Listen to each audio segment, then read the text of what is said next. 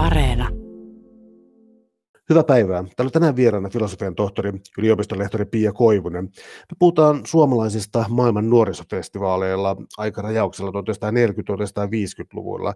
Kyseessä on siis äm, Neuvostoliiton tukemia järjestämiä organisoivia festivaaleja, joilla on Suomessa aika synkkä maine. Tuota, tämä sun kirja keskittyy todellakin 40-50-lukuun, jolloin yhteiskunta oli aika murroksessa ja tällaista suomettumisesta ei ollut puhe. Kun sun fokus on 40-50-luvuilla, niin onko tässä ikään kuin ihan eri aikakausia ja tunnistatko tämän kritiikin, mitä näitä kohtaan on esitetty? Kyllä mä tunnistan. Suomessa usein kun puhutaan maailman nuorisofestivaaleista, niin nousee oikeastaan kaksi festivaalia ylitse muiden.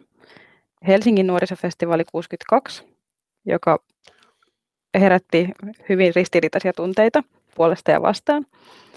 Ja sitten toinen on Berliinin festivaali 73, joka on useille, useille vielä niin kuin hyvin tämmöinen tuttu festivaali. Ja, ja tota noin, siihen oikeastaan niin kuin kiteytyy tämä niin kuin laajan yleisön ymmärrys siitä, että mitä nämä nuorisofestivaalit oli.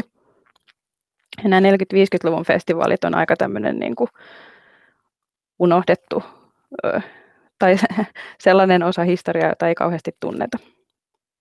Ää, mennään kuitenkin niihin, tuota, näihin varhaisiin festivaaleihin, eli siis kuka näitä organisoi? No, tullaan myöhemmin siitä, että miten suomalaiset näitä tunsi, mutta, mutta mikä tämä organisaatio tässä taustalla oli? No nämä festivaalit äh, järjesti kaksi tämmöistä kansainvälistä organisaatiota, maailman demokraattisen nuorison liitto ja kansainvälinen opiskelijaliitto, jotka oli molemmat äh, kuulu tämmöiseen Neuvostoliiton järjestöperheeseen ikään kuin ne oli tämmöisiä niin kuin rauhan, rauhan asian ympärille kietoutuneita järjestöjä. Siellä oli muun muassa rauhan, maailman rauhanneuvosto, naisten kansainvälinen demokraattinen liitto, toimittajien kansainvälinen liitto ja tällaisia. Tämä oli tämmöinen iso järjestöperhe, johon myös tämä niin kuin nuoriso- ja opiskelijajärjestöt kuulu. Että nämä oli nämä viralliset niin kuin taustaorganisaatiot, mutta sitten siellä pyöri myös Neuvostoliiton kommunistinen nuorisoliitto, eli Komsomol, joka oli niin kuin isossa roolissa. Ää, sun kirjasi tota, kertoisitko vähän tästä tausta-aineistosta, eli tuota, ää, minkälaisia, tota, minkälaisen käsityksen sait ja, ja siis minkälaisten kirjallisten tai haastattelujen kautta, niin tästä saa sitten selkeämmän kuvan. No, tämä mun tutkimukseni lähti siis aikanaan väitöskirjaprosessista liikkeelle, ja mä lähdin tutkimaan aihetta Neuvostoliiton kulttuuridiplomatian näkökulmasta. Ja ihan ensimmäiset aineistot, mitä olen oikeastaan käynyt läpi, niin on ollut Moskovan arkistoissa, puoluearkistoissa, nuorisoliiton arkistoissa, ja mä lähdin sieltä kautta katsomaan, että miten, miten tätä festivaalia on, miten se on lähtenyt liikkeelle ja miten sitä on järjestetty ja mihin Neuvostoliitto on sillä pyrkinyt. Mutta sitten mä halusin myös äh, saada saada tota, noin kosketuspintaa siihen, että miten, miten nämä eri maalaiset nuoret, jotka sinne festivaaleille osallistuivat, niitä oli siis tuhansia, eri festivaaleilla, niin halusin saada kosketuspintaa siihen, että miten he niin kuin näkivät ja olivat kokeneet nämä, nämä festivaalit ja lähdin sitten myös tekemään haastatteluja ja etsimään erilaista muistitietoaineistoa. Tarkistosta löytyy sitten niin kuin, löytyy erilaisia matkakertomuksia, matkapäiväkirjoja ja tämän tyyppistä aineistoa. Ja sitten on katsonut myös, myös tota noin, uh, sen ajan sanomalehtiä, aikakauslehtiä, miten, miten, miten, tota, miten, millaista keskustelua siellä käytiin sit eri, eri aatesuuntauksien lehdissä. No kun me lähdetään ajallisesti sitten vuodesta 1947 ja Praha, Tsekkoslovakia, tämä herättää nyt heti sellaisen, että siis ää, toisesta maailmansodasta on hyvin lyhyt aika, hyvin lyhyt aika ja varmaan niin kuin, tällaiset niin itä-länsi-blokkijaot eivät olleet siis sillä tavalla sodan jälkeen vielä saaneet niin kuin selkeä muotoa, kylmä, kylmä sodan rajaviivoja piirrettiin, mutta tota, tämä on kuitenkin jollakin lailla hyvin varhaisia kokemuksia. Kuinka, tota, kuinka suomalaiset, ensinnäkin minkä tyyppisiä suomalaisia tähän tuli mukaan, mitä kautta, ja nämä taisi olla myös siis aikamoisia mm, sukupolvikokemuksia. No nämä oli tosi tärkeitä kokemuksia sille porukalle, jotka oli sen sodan kokenut nimenomaan nuorina tai nuorina aikuisina. Ja se sota oli jättänyt tietysti niin kuin, äh, tosi, tosi vahvat traumaattiset kokemukset. Ja sitten kun tuli tällainen festivaali, joka korosti rauhaa ja yhtenäisyyttä ja, ja ystävyyttä eri kansojen välillä, oli värikäs ja oli paljon musiikkia ja tapahtumia, niin, niin kyllä nämä ensimmäiset festivaalit varsinkin niin oli, oli, oli näille osallistujille tosi, tosi tärkeä ja iso kokemus. Et Suomesta äh, Prahan festivaalille äh, lähti aika pieni porukka. Äh, siellä oli mukana muun muassa Ele Alenius, joka myöhemmin oli sitten SKDLn puheenjohtaja ja politiikassa äh, vahvasti mukana, mutta hän oli siellä, siellä tota, nuorena opiskelijana mukana ja sitten muutama muu. Et, et, enimmäkseen vasemmistolaisesti suuntautunutta porukkaa, mutta että 47 oli vielä sellainen tilanne, että, että tota, Suomessa oli tietysti niin kuin pulaa resursseista ja, ja tota noin, ei, ei ollut hirveästi varallisuutta lähteä mukaan ja ä, Suomen nuorisojärjestöjen edustusta yritti pyytää sitten ä, matkarahoja Neuvostoliitolta, mutta Neuvostoliitto ei sitten tähän siinä vaiheessa suostunut, että laajempikin porukka oli, oli suunnitteilla niin kuin Suomesta lähteä, mutta että lopulta sinne sitten vähän pienempi porukka lähti, lähti mukaan, mutta että, että tosiaan kuten sanoit, niin, niin kylmä sota ei ollut tuossa vaiheessa vielä se vallitseva tilanne, että tietysti pinnan alla oli monella jäitteitä jo olemassa. Ja se näkyy esimerkiksi siellä Neuvostoliiton kommunistisen nuorisoliiton materiaaleissa, että kyllä siellä niin kuin tuossa vaiheessa tavallaan jo hieman epäiltiin, että mitähän toi länsi meinaa ja muuta, mutta että tavallaan tuossa niin kuin tavallisten nuorten keskuudessa niin ajatus oli vielä siitä, että, että, että tämä, tämä festivaali ja nämä taustajärjestöt ikään kuin on vielä niin kuin hyvällä asialla ja pyritään yhdistämään, yhdistämään eikä erottelemaan, erottelemaan nuorisoa. Mikä oli, jos voi puhua yleistä suhtautumisesta, mutta edettiin vielä vaaran vuosia ja heti, um, heti sotien jälkeen uh, SKDL oli hallituksessa Suomessa äh, sai mittavan vaalin voiton tuossa sotien, heti, heti sotien jälkeen järjestetyissä vaaleissa. Ähm, oliko sellaista uhkakuvaa nostettu esiin, että, että Suomesta ollaan tekemässä ikään kuin ähm, itäisen Keski-Euroopan kaltaista siis jonkinlaista satelliittivaltiota Neuvostoliitolle. Oliko tällainen uhka ilmassa? No varmasti sellainen uhka oli ja pelko niin kuin monenkin mielessä, että tuota, oli tietysti vielä niin kuin siinä mielessä niin kuin epäselviä aikoja, että ei oikein tiedetty, että mihin suuntaan niin kuin, viisarit lähtee menemään että, ja minkälaisiksi se Suomen tilanne niin kuin asettuu. Mitä oli tota, Suomessa julkaistu kirjallisuus tässä tota, Neuvostoliitosta 40-50-luvulla, tota, siis kauan ennen tavallaan siis tällaisia suomettumisen aikoja, mutta elettiin tuossa yöpakkashallitusten aikaa ja tällaista. Mikä oli niin kuin suomalaisten yleinen kuva Neuvostoliitosta vai oliko se rakentunut oikeastaan 20-30-luvulla ja 30-luvun jälkeen niin kuin Stalinin puhdistuksissa tai 30-luvun aikana Stalinin puhdistuksissa? Mikä, oliko tällaista niin kuin yleistä Neuvostoliittokuvaa? No tietysti varmasti 20-30-luku oli vaikuttanut pitkälti siihen, että oli luotu semmoista hyvin vihamielistä kuvaa ja tietysti Suomi oli taistelun Neuvostoliittoa vastaan sodassa, niin ei se niin kuin yleinen kuva ja käsitys niin kuin kauhean hyvä ollut, että siinä oli aika radikaali muutos, piti yhtäkkiä alkaa ystäväksi valtion kanssa, joka oli yrittänyt, yrittänyt tuota, vallottaa ja miehittää Suomen, niin, niin, niin kyllä se kuva, yleinen, yleinen kuva oli siinä vaiheessa vielä, vielä aika, aika negatiivinen. Täällä on tänään siis vieraana filosofian tohtori, yliopiston lehtori Pia Koivunen. Me puhutaan sosialistisista nuorisofestivaaleista 1940-1950-lukuihin ähm, keskittyen otsikolla Rauhan uskovaiset. Oli nämä ensimmäiset festivaalit, oli siis 47 Prahassa, 1949 Budapestissa ja 1951 Berliinissä, siis Itä-Saksan puolella Berliinissä. Näissä varmaan tämä liike haki muotoaan vielä voimakkaasti, mutta jota tullaan sun tutkimuksen ydinalueelle, niin mitä mä nyt sanoisin, kun mä en halua kuulostaa ivalliselta, mutta oliko tämä jonkinlaista viattomuuden aikaa sillä tavalla, koska nämä viattomuus siinäkin mielessä, että ulkomaan matkailu oli hirvittävän harvinaista ja siis tällainen moni oli ensimmäisen, kun siis ää, tultiin muualta Suomesta ja mentiin vaikka Turun tai Helsingin kautta, niin monille tämä oli ensimmäinen, Helsinki tai Turku saattoi olla ensimmäinen suuri kaupunki, missä ollaan, niin ää, um, voiko tätä leimata jonkinlainen viattomuuden aika tai sen kaltainen, koska tämä innostus tässä sun kirjassa nousee hyvin näiden kirjoittajien ja haastateltujen kautta esiin? No kyllä sitä varmaan voi sanoa joksikin viattomuuden ajaksi, että, että tosiaan nämä suomalaiset nuorisofestivaaleille matkanneet oli pääosin työläistaustaisia ja ei heistä suurin osa ollut käynyt, käynyt ulkomailla niin kuin aikaisemmin. Useammat sitten, tai muutamat sitten kävi, kävi useimmilla nuorisofestivaaleilla, että sitä kautta niitä ulkomaanmatkoja sitten niin kuin kertyi. Mutta tota, kyllähän se oli aika uutta ja eksoottista ylipäänsä päästä, päästä ulkomaille. Ja tosiaan nämä nuorisofestivaalimatkat oli siinä mielessä helppoja tapoja, oli hyvin organisoitu ja kaikki matkajärjestelyt oli tehty etukäteen ja oli tämmöinen vahva tausta, or, organisaatio siellä taustalla mukana, eli kenenkään ei tarvinnut yksin, yksin matkustaa eikä tehdä matkajärjestelyjä itse. Miten nämä rahoitettiin, kun itse ei tarvinnut tehdä matkajärjestelyjä? Uh, no siis Neuvostoliitto ja muut sosialistimaat subventoivat aika ison osan näistä festivaaleista, mutta ei ne täysin ilmaisia olleet.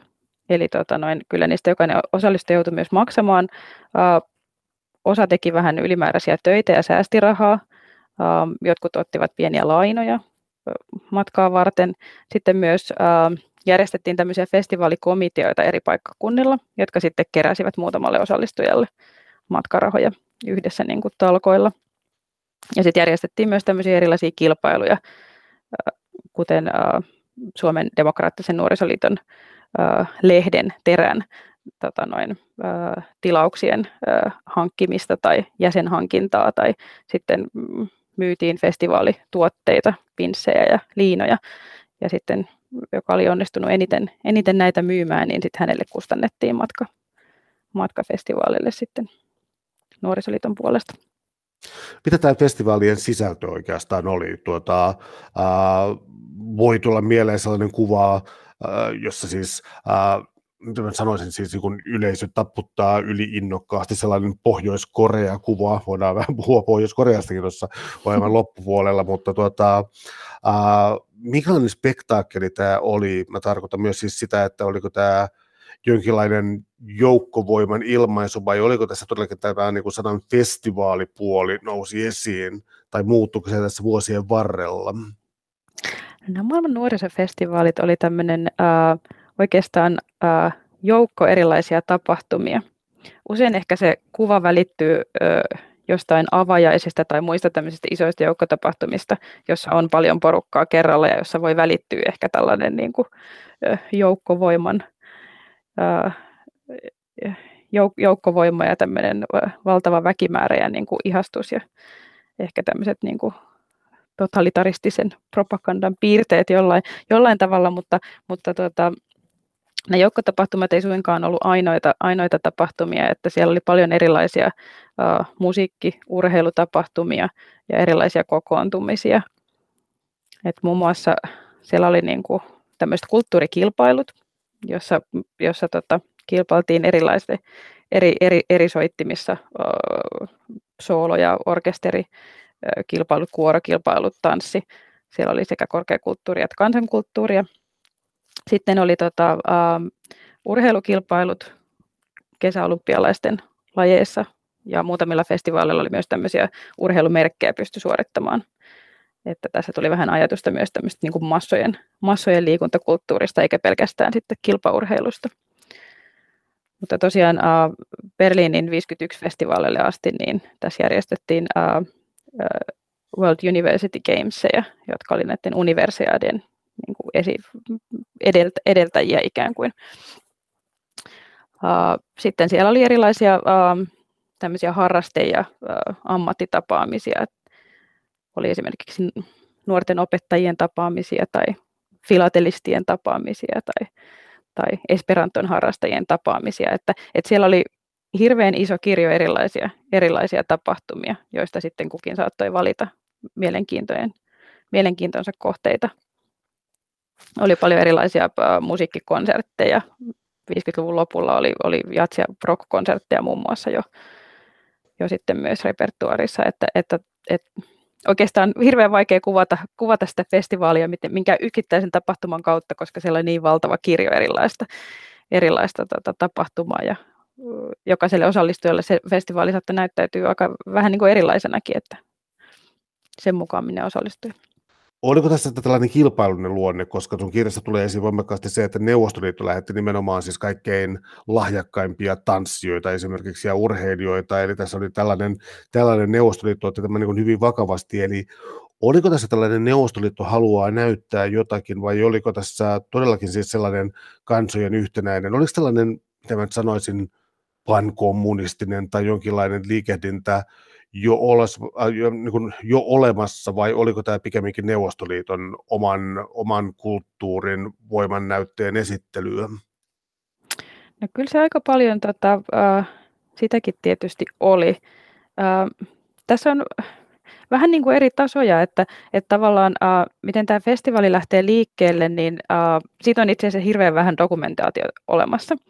Mutta mun teoriani on, että et, et se lähti vähän vahingossa, että se ei välttämättä ollut Neuvostoliiton idea alkaa tämmöisiä festivaaleja järjestää, vaan uh, ilmeisesti niin kuin kiinalaiset osallistujat täällä niin kuin Demokraattisen nuorisoliiton järjestämiskokouksessa ehdotti tämmöistä niin kuin kulttuuritapahtumaa, ja sitten se lähti vähän niin kuin pikkuhiljaa liikkeelle.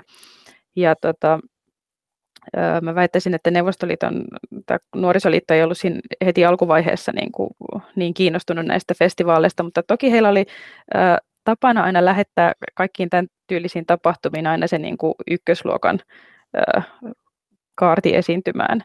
Ja totta kai he halusivat niin kuin lujittaa sitä ö, suurvalta, su, supervalta-asemaa, mikä heille oli siinä niin kuin sodan jälkeen syntymässä ja jonka he niin kuin ottivat. Ja kyllä se niin kuin, Neuvostoliitolle nämä festivaalit nimenomaan oli sitä oman suur, kulttuurisen suuruuden niin kuin näyttämistä. Ja sillä tosiaan tosiaan oli tota noin, paljon korkeakulttuurin edustajia, paljon urheilijoita, jotka sitten myöhemmin erityisesti kyllä ovat nousseet niin kuin suuruuteen ja kuuluisuuteen vielä tällainen yksi tällainen ikään kuin ristiriitakysymys tästä alta pois, eli tiedettiin hyvin jo 20-30-luvulta, että mallitehtaita ja tällaisia, tällaisia kulisseja pyrittiin pitämään, pitämään kasassa. Suomalaisesta ikään kuin vasemmistointelligentsiasta taas oli sitten häipyneen Stalinin puhdistuksessa kovin paljon.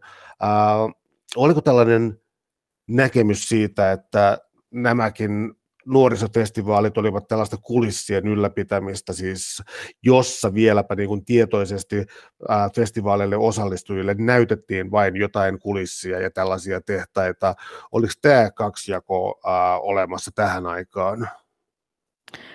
Uh, no kyllä se tietyllä tavalla oli olemassa, että, että tota noin, kyllä varmasti tietyissä piireissä niin kuin ajateltiin, että nämä on nimenomaan tämmöisiä tapahtumia, joissa pyritään houkuttelemaan viattomia länsimaisia nuoria, nuoria tukemaan, tukemaan Neuvostoliittoa.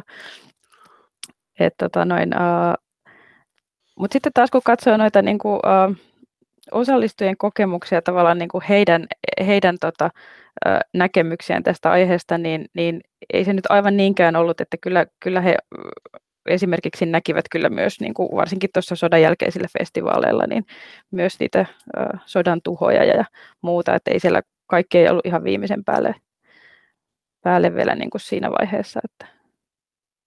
Mutta kyllä tietysti ö, tavallaan liittyy mihin tahansa juhliin ja ö, festivaaleihin ja ö, megatapahtumiin, että, että totta kai isänät haluavat näyttää niin kuin, ö, parhaat mahdolliset puitteet, että, tavallaan se on ehkä vähän niin kuin myös sisäänrakennettu siihen tämmöiseen tapahtumaformaattiin. Keitä, siis mitä maita tai oikeastaan minkä maan kansalaisia pitäisi varmaan sanoa näihin osallistui, koska siis ähm, äh, myös Iso-Britannia ja Yhdysvallat jossain määrin olivat tässä aktiivisia. Iso-Britannian vasemmisto tai ja Iso-Britannian kommunisti, näitä oli mukana, mutta ne edustivat hyvin erityyppistä kulttuuria tietyllä tavalla siis pohtiessaan sosialismin teorioita ja tällaisia asioita. Kuinka tämä erottu, tämä ikään kuin kapitalististen maiden äm, järjestöt? No joo, tämä, on, äh, käy kiinnostavalla tavalla esiin muun muassa noissa Moskovan aineistoissa, kuinka, kuinka tota, erillä tavalla niin kuin heitä, heitä siellä niin kuin analysoidaan. Et kyllä niin kuin, ähm, aika erity, eri, erityyppisiä niin kuin osallistuja tuli länsimaista, että tavallaan ähm, vaikka he ehkä aatteellisesti saattoi edustaa samantyyppisiä järjestöjä. Siellä oli kommunisteja ja sosialisteja pitkälti mukana, mutta että kyllä niissä oli aika paljon sitten toimintakulttuureissa ja, ja muutenkin kulttuureissa eroa, että, että tosiaan Isosta Britanniasta tuli aika paljon tämmöisiä niin kuin vasemmisto-opiskelijoita, jotka olivat tosiaan teoreettisesti pohtineet, pohtineet paljon, paljon tota näitä aatteellisia asioita ja saattavat esittää niin kuin festivaalillakin paikallisille tiukkoja kysymyksiä ja, ja, ja tota noin, tämmöisestä ää, ää, tiedusteluaineistosta näkyy, näkyy tota noin, kyllä se, että kuinka, niin kuin, kuinka he keskenään myös keskustelivat ja arvioivat kriittisesti myös tätä mitä näkivät siellä paikan päällä.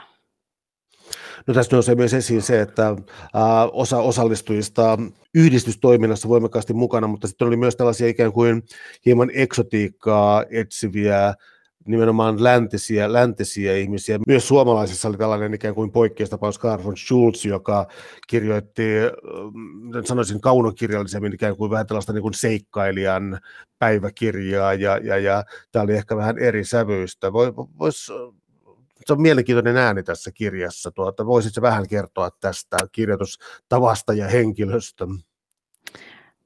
Carl von Schulz oli, oli tosiaan tota noin, toimittaja, seikkailija, joka oli käynyt tota, noin, ää, näistä muista festivaalimatkailijoista poiketen, niin käynyt aikaisemmin paljonkin jo ulkomailla ja, ja pyörinyt eri maissa ja tehnyt sieltä tämmöisiä reportaaseja.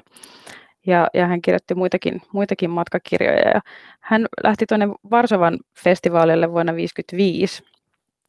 Ja ilmeisesti tarkoituksena oli niin kuin mennä vähän seikkailemaan sitten Itä-Euroopan puolelle ja katsomaan, että millaista, millaista siellä on ja ikään kuin hän hyödynsi tätä festivaalimatkaa pääsylippuna ikään kuin sinne sosialistiseen Puolaan.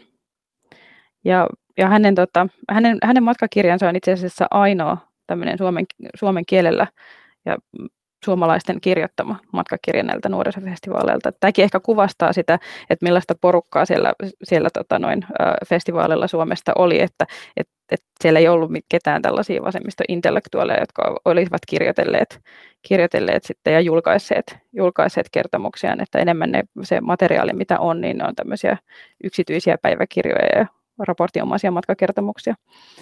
Mutta Von Schultz tosiaan tota noin, kirjoitti tämmöisen kirjan vaihteeksi Varsovassa, jossa hän kuvailee sitten niin kuin aika yksityiskohtaisestikin niin kuin matkaa Neuvostoliiton kautta junalla, junalla sitten sinne Varsovaan ja erilaisia kohtaamisia, kohtaamisia sitten niin kuin paikallisten ihmisten kanssa. Ja tuo aika paljon myös ö, esiin niitä omia ennakkoluulojaan ja, ja oma, omassa tuttavapiirissä myös ilmenneitä ennakkoluuloja sitä kohtaan, että millaista, millaista tuota, siellä Itä-Euroopassa ja erityisesti Puolassa voi olla ja minkälaisia ongelmia siellä voi kohdata.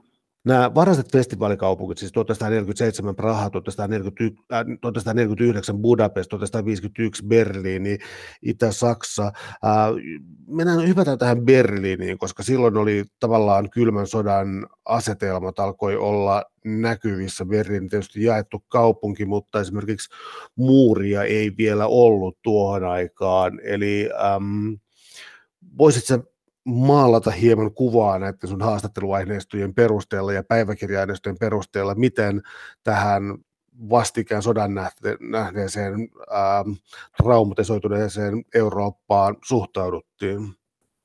No, suomalaiset oli tietysti kokenut itse sodan, mutta sitten kun he lähti tuonne Keski-Eurooppaan matkustamaan, niin nämä matkat yleensä tapahtui junalla, tai Berliinin mentiin osin laivalla, mutta sitten myös, myös niin kuin junalla sen jälkeen. Ja kyllä se aika monelle tuli sitten järkytyksenä, että kuinka, kuinka pahasti se sota oli raunioittanut Eurooppaa. Ne tuhot oli monin paikoin sit paljon isompia ja niin kuin totaalisempia kuin Suomessa. Eli, eli se, oli aika, niin kuin, se oli aika iso kokemus, mikä tietysti vahvisti myös sitä heidän ähm, käsitystään siitä, että nämä festivaalit oli tärkeitä, koska ne oli rauhan asialla ja ne ikään kuin, niin kuin sitten lisäsi, lisäsi sitä ajatusta siitä ja ehkä niiden, niiden tapahtumien tärkeyttä.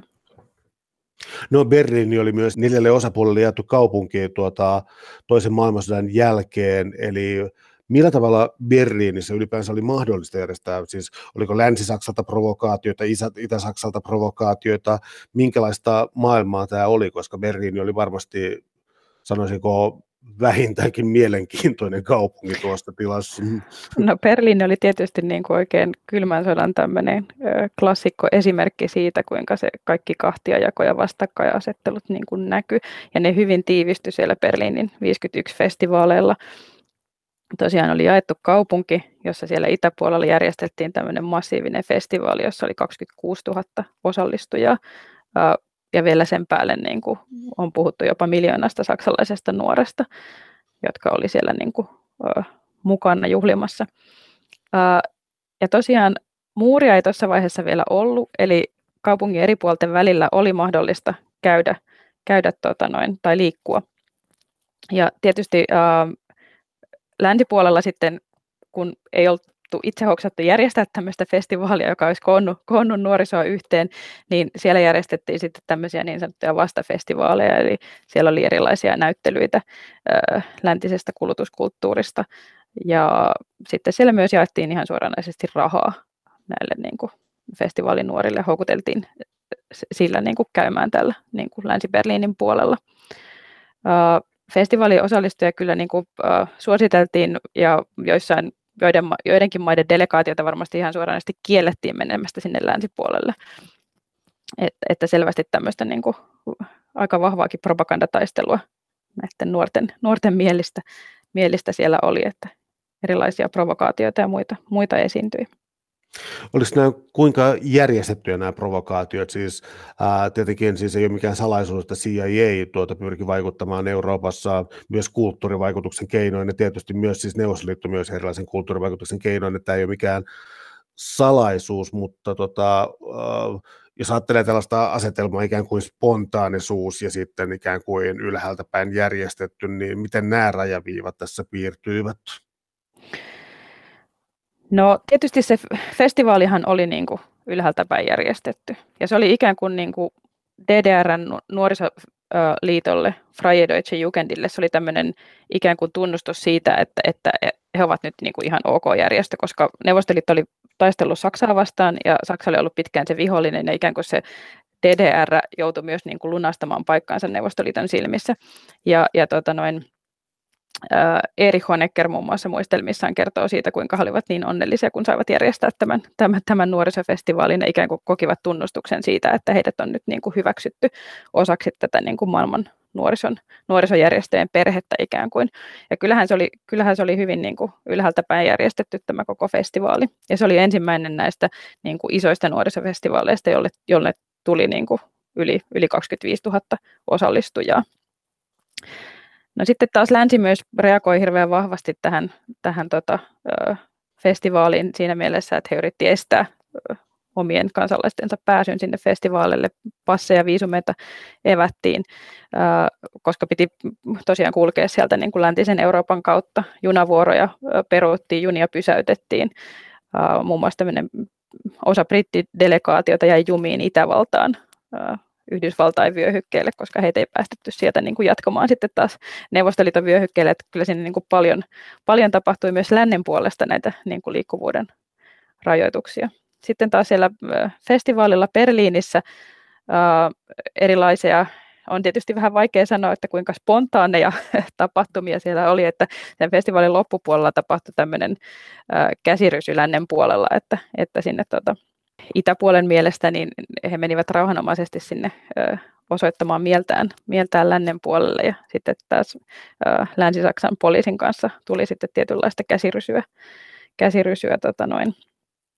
Ja sitten tietysti sen jälkeen tapahtui tämmöinen massiivinen mediakampanja, jossa näytettiin, kuinka Itä-Saksan nuoret ovat niin kuin joutuneet poliisi, länsi, länsi, Länsi-Berliinin poliisiväkivallan uhreiksi ja kuinka he ovat siellä niin kuin, tota noin, heitä on mukiloitu ja pahoinpidelty ja, ja sitten näitä ulkomaalaisia festivaaliosallistujia vietiin sitten sairaalaan katsomaan, kuinka, kuinka tota noin, millaista se äh, kapitalistinen länsi tekee. Yksi oma lukunsa on siitä, että miten tätä omaa kansallisuutta pyrittiin tässä näissä kansainvälisyysfestivaaleilla esittämään. Eli tuota, näissä varhaisissa korostuu siis sellainen, että aika mielenkiintoisella tavalla kansallispukuineen kaikkineen, niin ää, tämä niin kuin suomalainen ää, kommunisti nuoriso oli pukeutuneena siis kansallispukuihin ja muihin, siis aivan tällaisen niin kuin ikään kuin 1800-luvun lopun porvarillisen Suomen rakentamisen, hyveellisen Suomen rakentamisen tunnusmerkeissä. Kuinka tärkeää oli se, että eri kansat ikään kuin antoivat itsestänsä oman kuvan ja ollaan tässä yhteisellä asialla? No, tämä on tosi kiinnostava niin kuin, uh, ulottuvuus just näissä festivaaleissa. Toisaalta korostetaan tämmöistä niin kuin universaaliutta ja, ja kansainvälistä ystävyyttä.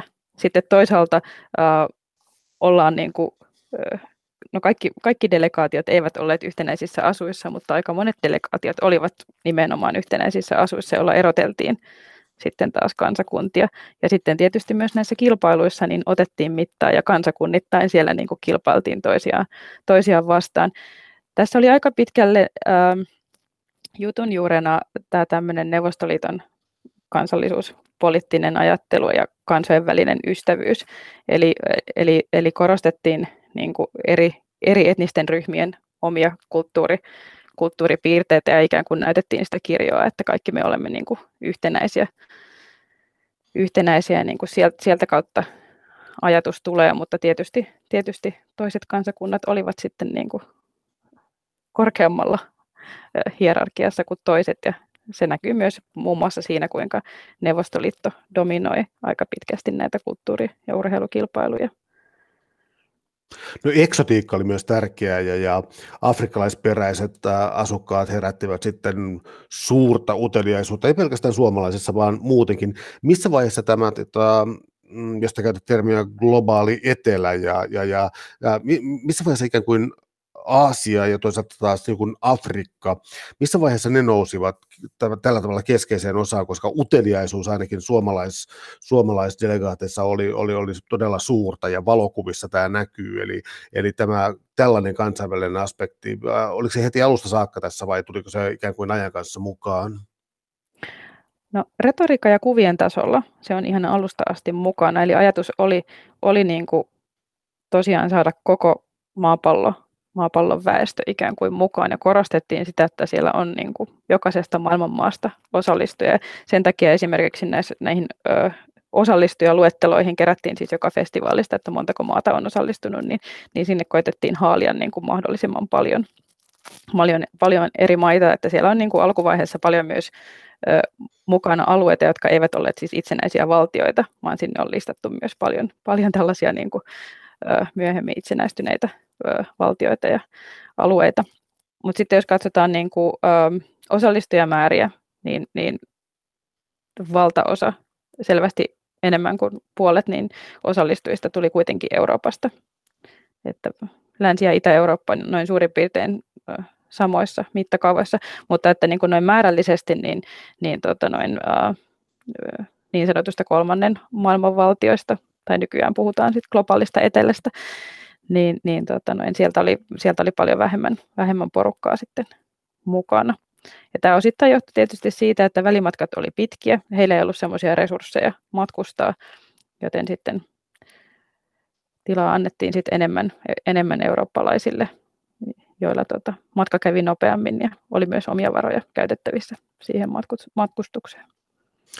No tämä eksotiikka ja uudet suuret kaupungit ja tämän kaltaiset niin on ollut puhetta ja spekulaatioita vaikkapa nuorisofestivaalien jälkeisistä lapsista ja minkä näköisiä olivatkaan. Eli tämä tietysti oli keskeinen nuorison ja vähän vanhempienkin tämä ikäraja tässä vähän oli venyvä, mutta tuota, tämä tuli kuitenkin siis valtavia nuorisofestivaaleja, niin otetaan täältä sitten vaikka niin kuin Osmo Kontula Elina Haaviomannilla tyyliin, että tuota, syntyykö näitä festivaalilapsia paljon, oliko tämä niin kuin tässä mielessä, sanoisinko, intiimi kansojen välinen juhla? No tota, tota on hirveän vaikea arvioida näitä määriä, että tämä festivaalilapsi-aihe on sellainen, joka on esimerkiksi Venäjällä nostetaan aina Moskova 57 nuorisofestivaalin yhteydessä esiin, koska silloin pyöri valtava tämmöinen huhumylly siitä, että, että, että venäläisille naisille syntyy, tai neuvostoliittolaisille naisille syntyy festivaalin jälkeen ö, hirveät määrät sitten näitä festivaalilapsia tummien, nimenomaan tämmöisiä niin kuin tummaihoisia lapsia, jotka erottuu sitten valtaväestöstä suuresti. Ja ainakin tämän Moskovan festivaalin yhteydessä, niin mä väittäisin, että tämä on, tämä on enemmän tämmöinen niin kuin, ö, ulkomaalaisia kohtaan koettu pelkoa, pelkoon liittyvä tämmöinen niin kuin projektio ja, ja sitä kautta syntyneitä huhuja, että et, et, kirja, kirjallista aineista oikeastaan minkäänlaista niin kuin aineistoa varsinaisesti näistä festivaalilapsista on hirveän vähän. Ja niin kuin, semmoisia ihan vahvistettuja tapauksia on ihan, ihan kourallinen. Että siis ilmiönä varmasti tämä oli olemassa, ja kun nuoria ihmisiä kokoontuu yhteen, niin väistämättä myös sitä intiimiä kanssakäymistä niin kuin harjoitetaan. Mutta että ehkä, ehkä nämä niin kuin keskustelut tai, tai, tai pelot tämmöisistä valtavista määristä, niin, niin tota noin, kyllä oli enemmän, enemmän tämmöistä niin kuin huhupuhetta ja, ja ehkä enemmän tämmöistä uhkakuvan maalailua kuin mitään todellista. Täällä on tänään siis vieraana filosofian tohtori ja yliopistolehtori Pia Koivunen. Me puhutaan otsikolla Rauhan uskovaiset. Puhutaan äh, suomalaisesta maailman nuorisofestivaaleilla 1940-1950-luvuilla. Tullaan tavallaan tänään näiden festivaalien ikään kuin retoriseen ytimeen ja ehkä aatteelliseen ytimeen samalla, koska siis rauha ja ystävyys, mutta niillä oli tietyllä tavalla oma merkityksensä sitten tässä kielenkäytössä.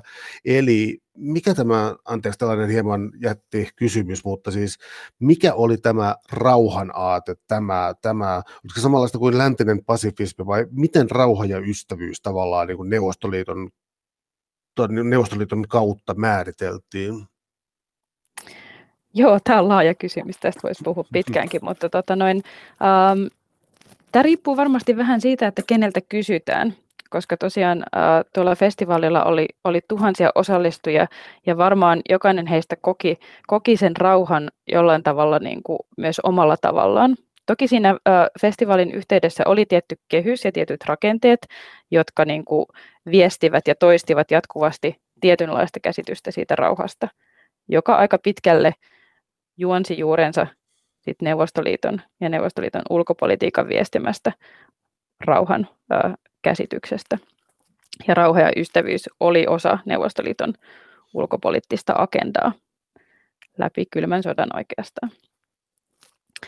Ja, uh, mutta etenkin tuossa toisen maailmansodan jälkeen, kun festivaalille osallistui se sukupolvi, joka oli sen sodan omakohtaisesti kokenut, ja he olivat hirveän voimakkaasti kokeneet, kokeneet sen sodan ja heille ikään kuin ajatuksena oli varmaan hinnalla millä hyvänsä niin kuin puolustaa sitä saavutettua rauhaa ja pyrkiä edistämään sitä, että, että, että mitään vastaavaa, vastaavanlaista ei voisi enää, enää niin kuin tapahtua.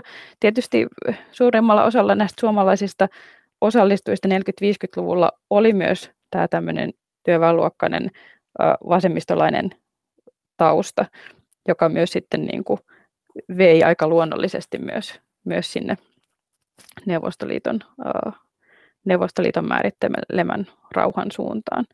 Mutta, mutta ei voida sillä tavallakaan sanoa, että, että kaikki olivat niin kuin välttämättä varauksetta hyväksyneet kaikki Neuvostoliiton toimet tai välttämättä niin kuin ajatelleet kannattavansa niin kuin Neuvostoliiton määrittelemää rauhaa, vaan kyllä heillä oli suurimmalla osalla varmasti ihan, ihan aito pyrkimys niin kuin edistää sitä rauhaa, rauhaa maailmassa ja toimia, toimia sen hyväksi. Ja tämä festivaali koettiin ikään kuin hyvin konkreettiseksi toimeksi, jolla, jolla sitä pystyi sitten niin kuin toteuttamaan. Entä sitten tämä ystävyys, koska on tuota, ähm, se, sekin saa siis todella mielenkiintoisen ikään kuin ristivaloituksen tässä kirjassa, koska tavallaan ystävyys ei solmittu ikään kuin koko iän kestäviä äh, tota, ystävyyssuhteita, koska se oli mahdotonta jo siis sen takia, että ei voinut tavata kuitenkaan ehkä muissa olosuhteissa kirjeenvaihto oli äh, hankalaa ja niin edelleen. Eli tämä ystävyys nyt ei ole niin aivan tällaista, mutta oliko se siis jokin, oli kan, tietyt kansainväliset ikään kuin kommunistiset laulut ja muut, niin oliko tämä ystävyys jonkinlainen rituaali, niin kuin se oli jonkinlainen irvikuva siitä joskus sitten taas 70-luvulla Suomen ja Venäjän, Suomen ja Neuvostoliiton välillä? Ehkä sitten voi niin kuin jonkinnäköisenä rituaalinakin puhua, mutta mä luulen, että se oli enemmän tämmöinen tunne siitä, että, että kun näillä festivaaleilla kohtasi ihmisiä jotka ajattelivat tai ainakin joiden ajateltiin ajattelevan samalla tavalla kuin itse tästä niin kuin rauhasta ja ehkä myös sosialismista ja, ja siitä, että millä tavalla tätä maailmaa, maailmaa pitäisi yhdessä yhteistyössä rakentaa, niin, niin ikään kuin ö, näitä ihmisiä, vaikka heidän kanssaan ei koettu välttämättä mitään kauhean pitkäaikaisia niin kuin, ihmissuhteita, niin jotenkin semmoinen niin henkinen yhteys oli ehkä se, mitä kautta sitten se ystävyys niin kuin, tuli ja heitä sitten ystäviksi täällä niin kuin, kutsuttiin. Tietysti tämä ystävyys on myös sellainen, joka siellä Neuvostoliiton ulkopoliti- ulkopoliittisessa retoriikassa on tietysti myös hirveän vahvasti lä- läsnä.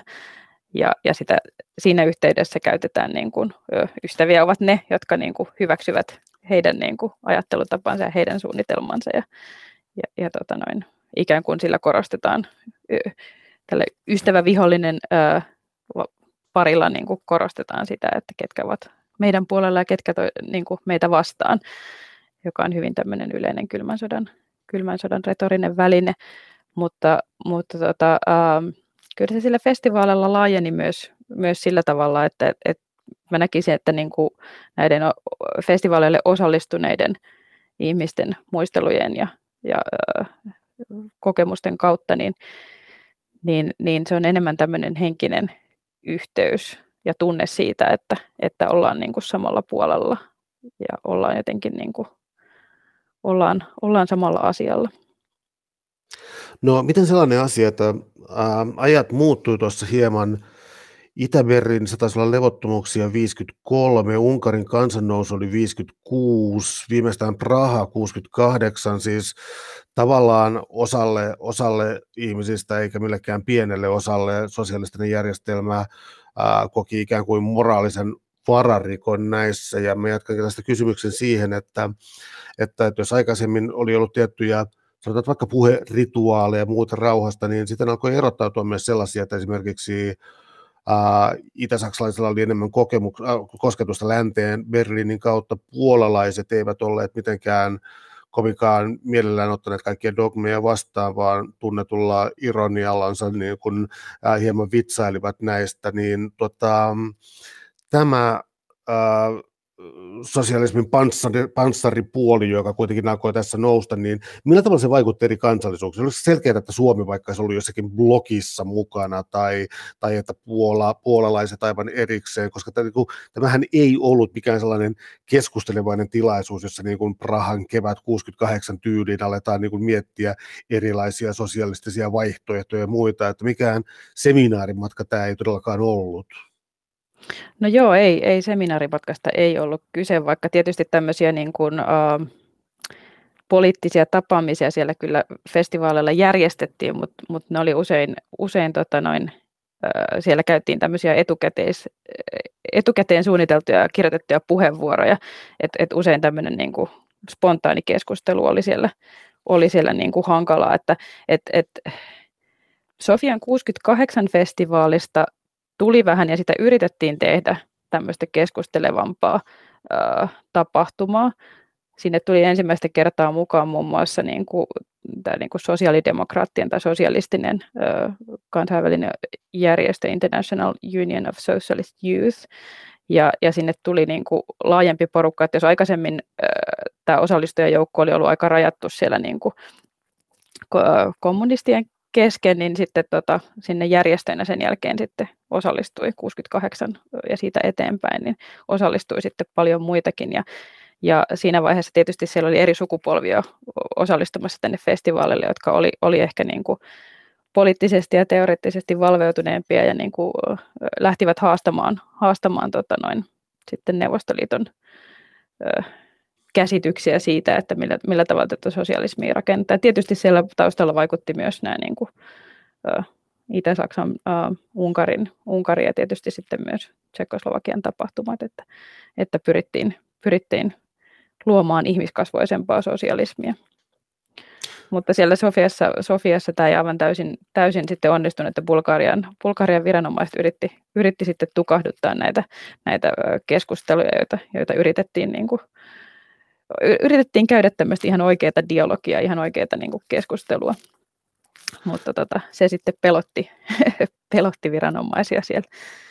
Tiedätkö mä ylitulkinen, kun mä sain kirjastasi kuvan siitä, että suomalaiset, äh, kun siis totta kai siis kysyttiin, äh, tapahtumien järjestäjät halusivat kysyä siis tulkeilta ja matkaoppailta ja muilta, siis raportteja siitä, miten jotkut delegaatiot oli käyttäytyneet, niin Suomi ei, tai suomalaiset, äh, suomalaiset eivät nousseet tässä tota, minään keskustelijoina esiin todellakaan, eli tota, tätä ei niin kuin ikään kuin kyseenalaistettu. Oliko tämä yleisempää muutenkin vai, vai, vai oliko tässä suomalaisilla tiettyä sellaista, mitenkö mä sanoisin, äh, sitä, että niin halutaan näyttää ilman minkäänlaista konfliktuaalisuutta jotenkin omia hyviä puolia, että tällainen niin kurinalaisuus ja mahdollinen pidättäytyminen alkoholista ja tämän kaltaiset asiat olisi ollut suomalaisilla enemmän, koska yhtäkään tuollaista kohtaa mä en oikein löytänyt tästä kirjassa, jossa suomalaisia oltaisiin ikään kuin ideologisesti ähm, kyseenalaistettu. No joo, ainakaan mun aineistoista niin ei löydy sellaista, sellaista tota noin käsitystä, että, että suomalaiset olisi ollut poliittisesti jotenkin hirveän aktiivisia tai käynyt niin kuin poliittisia keskusteluja. Et, e, ja aika vähän sellaista aineistoa löytyy myöskään näistä kokemuksellisesta tai muistitietoaineistosta. Että, et, tota noin, äh, kyllä se suomalaisten niin kuin, äh, suhde siihen festivaaliin ja ylipäänsä näihin niin kuin sosialistimaihin oli, oli vähän erilainen verrattuna sitten vaikka, vaikka tota, puolalaisiin tai, tai, tai iso-britannialaisiin tai yhdysvaltalaisiin. Jotka, tota noin. Mutta tämä ehkä selittyy sit sillä, että minkälaista porukkaa sinne festivaalille mistäkin maasta lähti, että, että Suomesta tämä 40-50-luvun porukka oli tämmöistä niin kuin, ä, aika vähän kouluttautunutta ja, ja tota noin, työväenluokkaista porukkaa, joka ei sitten niin kuin, ei ollut ehkä tämmöisiä niin kuin lukija-ihmisiä, jotka olisivat niin kuin pohtineet näitä aatteellisia kiemuroita kauhean, kauhean teoreettisesti, vaan enemmän heillä oli tämmöinen käytännön lähestymistapa. Tapa, ja tavallaan se aate oli ehkä peritty sieltä niin kuin perheen ja suvun kautta. Ja tavallaan se oli aika semmoinen luonnollinen valinta. Ja sitten ehkä he eivät hirveästi niin kuin pohtineet sitten aikanaan, aikanaan tai ehkä heillä ei ollut välineitä pohtia sitten niin kuin, näiden sosialistimaiden yhteiskunnallisia oloja, tai ainakaan viitteitä tällaisesta ei ole, että he olisivat hirveästi niin kuin kommentoineet mitään poliittisia tapahtumia eri maissa. Että, että tota noin. Muistelen, että, että, että, että muutamakin haastateltava sanoi jälkeenpäin, että okei, että tietysti niin kuin tämän päivän perspektiivistä niin, niin ö, on selvää, että, että, että nuo festivaalit osittain näyttäytyi semmoisena niin propagandana ja varmasti siellä oli niin kuin pyrkimystä vaikuttaa heihin, mutta että eihän, eivät he muista niin kuin aikanaan, että, että olisivat tämmöiseen kiinnittäneet välttämättä niin kuin huomiota. Täällä on tänään siis vieraana filosofian tohtori Pia Koivunen. Me puhutaan suomalaisesta maailman nuorisofestivaaleilla otsikolla Rauhan uskovaiset. Yksi tärkeä pointti näissä festivaalikaupungeissa on se, että nämä on järjestetty tuota, joko, kapitalis- joko kapitalistisessa maassa tai sellaisessa, missä kapitalismi on esillä kolmeen kertaan, eli Berliini 51 ja 1973, jossa Suomi oli aktiivisesti mukana, sitten Viinissä, Itävallassa ja Helsingissä 62. Ja tässä sitten piirtyy tällaisia, eli siis niin kun, jos näissä varhaisissa festivaaleilla suomalaisvieraita siis kukitettiin jokaisella väliasemallakin ja ää, syötettiin näyttävästi ja mahdollisimman hyvin, niin ää, kapitalistisissa maissa tai niiden välittömässä läheisyydessä ilmapiiri oli aivan toisenlainen. Otetaan tästä lyhyesti esimerkkinä Helsinki. Miten vuonna 1962, 10 vuotta olympialaisten jälkeen muuten, niin miten Helsingissä suhtauduttiin tähän festivaaliin ja miten sitä kirjoitettiin? No hirveän kaksijakoisesti, että, että tota noin, uh, tietysti tämä uh, kommunisti ja SKDLn porukka niin oli sitä järjestämässä. Ja he oli hyvin niin kuin, uh, innoissaan tietysti festivaalijärjestelystä. Ja kyllä Helsingissä oli sitten muutakin porukkaa, jotka oli, tuli katujen varsille niin kuin katsomaan, katsomaan ja seuraamaan festivaalia, mutta sitten oli myös hirveän laajaa vastustusta ja niin kuin, tultiin katujen varsille näyttämään peukkuja alaspäin tai, tai puuaamaan. Että, että tota noin. Ja sittenhän Helsingissä sattui näitä ihan kunnon väkivaltaisia yhteydenottoja, jossa sitten poliisi joutui käyttämään kyynelkaasua, äh, jotta tilanne saatiin, saatiin selvitettyä, että kyllä se oli, niin kuin, kyllä se oli hyvin niin kuin ristiriitainen ja tapahtuma, jota monikaan ei ottanut kauhean lämpimästi vastaan. Muistan silloin, kun mä aikanaan väitöskirjaprosessia aloittelin, niin, niin ennen kuin ehdin puolta sanaa sanoa, sanoa aiheesta, että ehdin kommentoida ehkä, että, että aiheeni on maailman nuorisofestivaali, enkä ehtinyt ö, aikakautta edes sanoa, että mitä olen tutkimassa, niin eräs, eräs tota, noin, ihminen kommentoi sitten siihen, että me ei haluttu sitä festivaalia Helsinkiin, että se tuntuu olevan hirveän syvällä ja hirveän tunnepitoinen niin kuin, asia myös se, että, että, tota, noin, että, että Neuvostoliitto sen festivaalin ikään kuin toi väkisin, väkisin Suomeen.